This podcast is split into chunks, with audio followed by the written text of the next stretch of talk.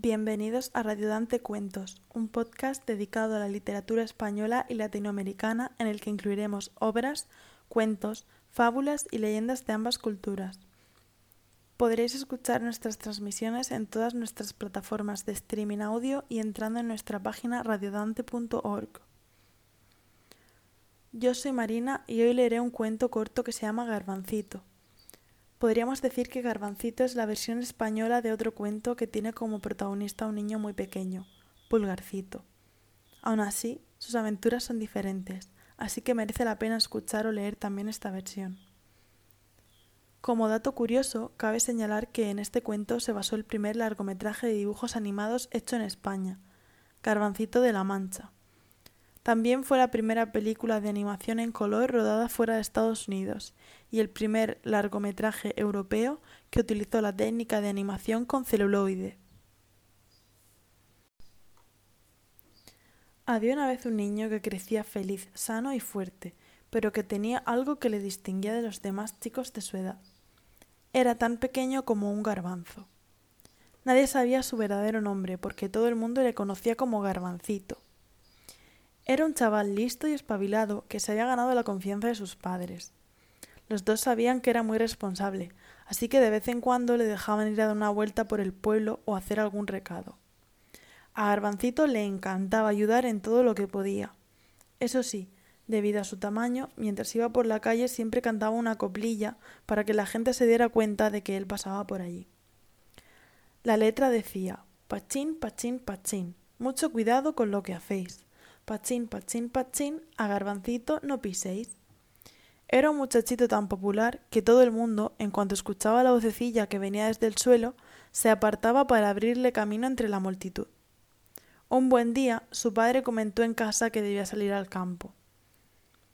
«Las coles que planté hace unas semanas están en su punto y es el momento perfecto para ir a recogerlas».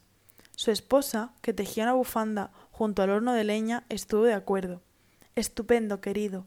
Si consigues llenar un saco, después iremos al pueblo a ver si podemos venderlas a buen precio».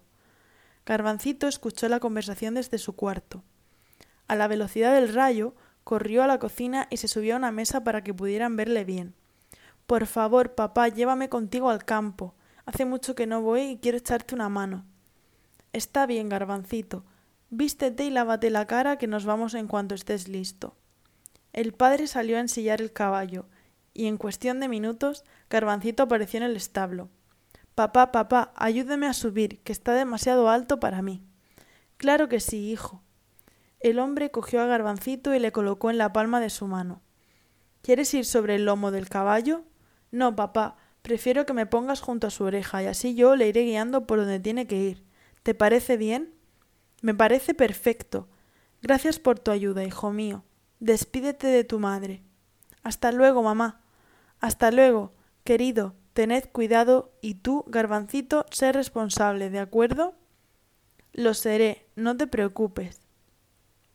Agitando las manos para decir adiós, padre e hijo tomaron el primer camino a la derecha.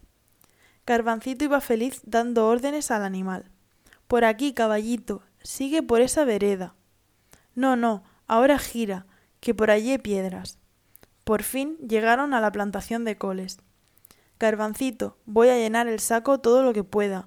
Ve a jugar un rato, pero no te alejes mucho». «Sí, papá, no te preocupes por mí. Ya sabes que sé cuidarme yo solito». El pequeño estaba feliz. El sol calentaba sus mejillas, el aire olía a flores y un montón de mariposas revoloteaban sobre su cabecita. ¿Qué más podía pedir? Como era un chico curioso, se fue a dar una vuelta. Le encantaba corretear entre la hierba y observar los bichitos que había debajo de las piedras. Siempre encontraba cosas interesantes que investigar. También le entretenía mucho dar brincos y subirse a las flores. Era genial balancearse sobre a ellas como si fueran columpios. Pero de pronto sucedió algo. En uno de esos saltos calculó mal la distancia y fue a caer sobre una gran col. Aunque las hojas eran bastante blandas, se dio de bruces y el coscorrón fue importante. «¡Ay, qué golpe me he dado! Casi me parto los dientes». Muy cerca había un buey pastando que escuchó el quejido de dolor y enseguida notó que algo se movía sobre la planta. Se acercó sigilosamente, abrió su enorme boca, arrancó la col de un bocado y se la comió en un abrir y cerrar de ojos. El pobre Garbancito no tuvo tiempo de escapar y fue engullido por el animal. El padre, que no se había dado cuenta de lo sucedido, al terminar la faena le llamó. «Garbancito, va a anochecer y tenemos que regresar. ¿Dónde estás, Garbancito?» Por mucho que buscó, el niño no apareció por ninguna parte. Desesperado, se subió al caballo y volvió a casa galopando. Ni siquiera se acordó de llevarse el saco de coles, que se quedó abandonado en el suelo. Entre lágrimas, le contó a su mujer que Garbancito había desaparecido, y juntos salieron de nuevo a buscar a su hijo. Durante horas y horas recurrieron la zona gritando: «Garbancito, Garbancito, ¿dónde estás, hijo mío, Garbancito?». Parecía que se lo había tragado de la tierra, y empezaron a convencerse de que su querido hijo jamás volvería con ellos. Estaban a punto de tirar la toalla cuando pasaron por delante de un buey que mascaba un poco de pasto. De su interior salió un hilo de voz: «Aquí, padres, estoy aquí». El hombre frenó en seco y le dijo a su mujer: «Shh, ¿has oído eso?». Garbancito continuó gritando tan fuerte como fue capaz: «Estoy en la panza del buey que se mueve, donde ni nieva ni llueve». La madre se acercó al animal y tocó su enorme barriga. A través de la piel notó un bultito del tamaño de una canica que se desplazaba a un lado, de un lado a otro. Miró a su marido y, sonriendo, le dijo: «Nuestro hijo está aquí dentro y tengo una idea para liberarlo». Se agachó, arrancó unas finas ramitas de la tierra y las acercó a la nariz del buey. Al olfatearlas, el animal sintió tantas cosquillas que estornudó con fuerza y lanzó por la boca a Garbancito. El niño salió disparado como una bala, pero por suerte fue a parar al mullido regazo de su padre. ¡Qué alegría sintieron todos!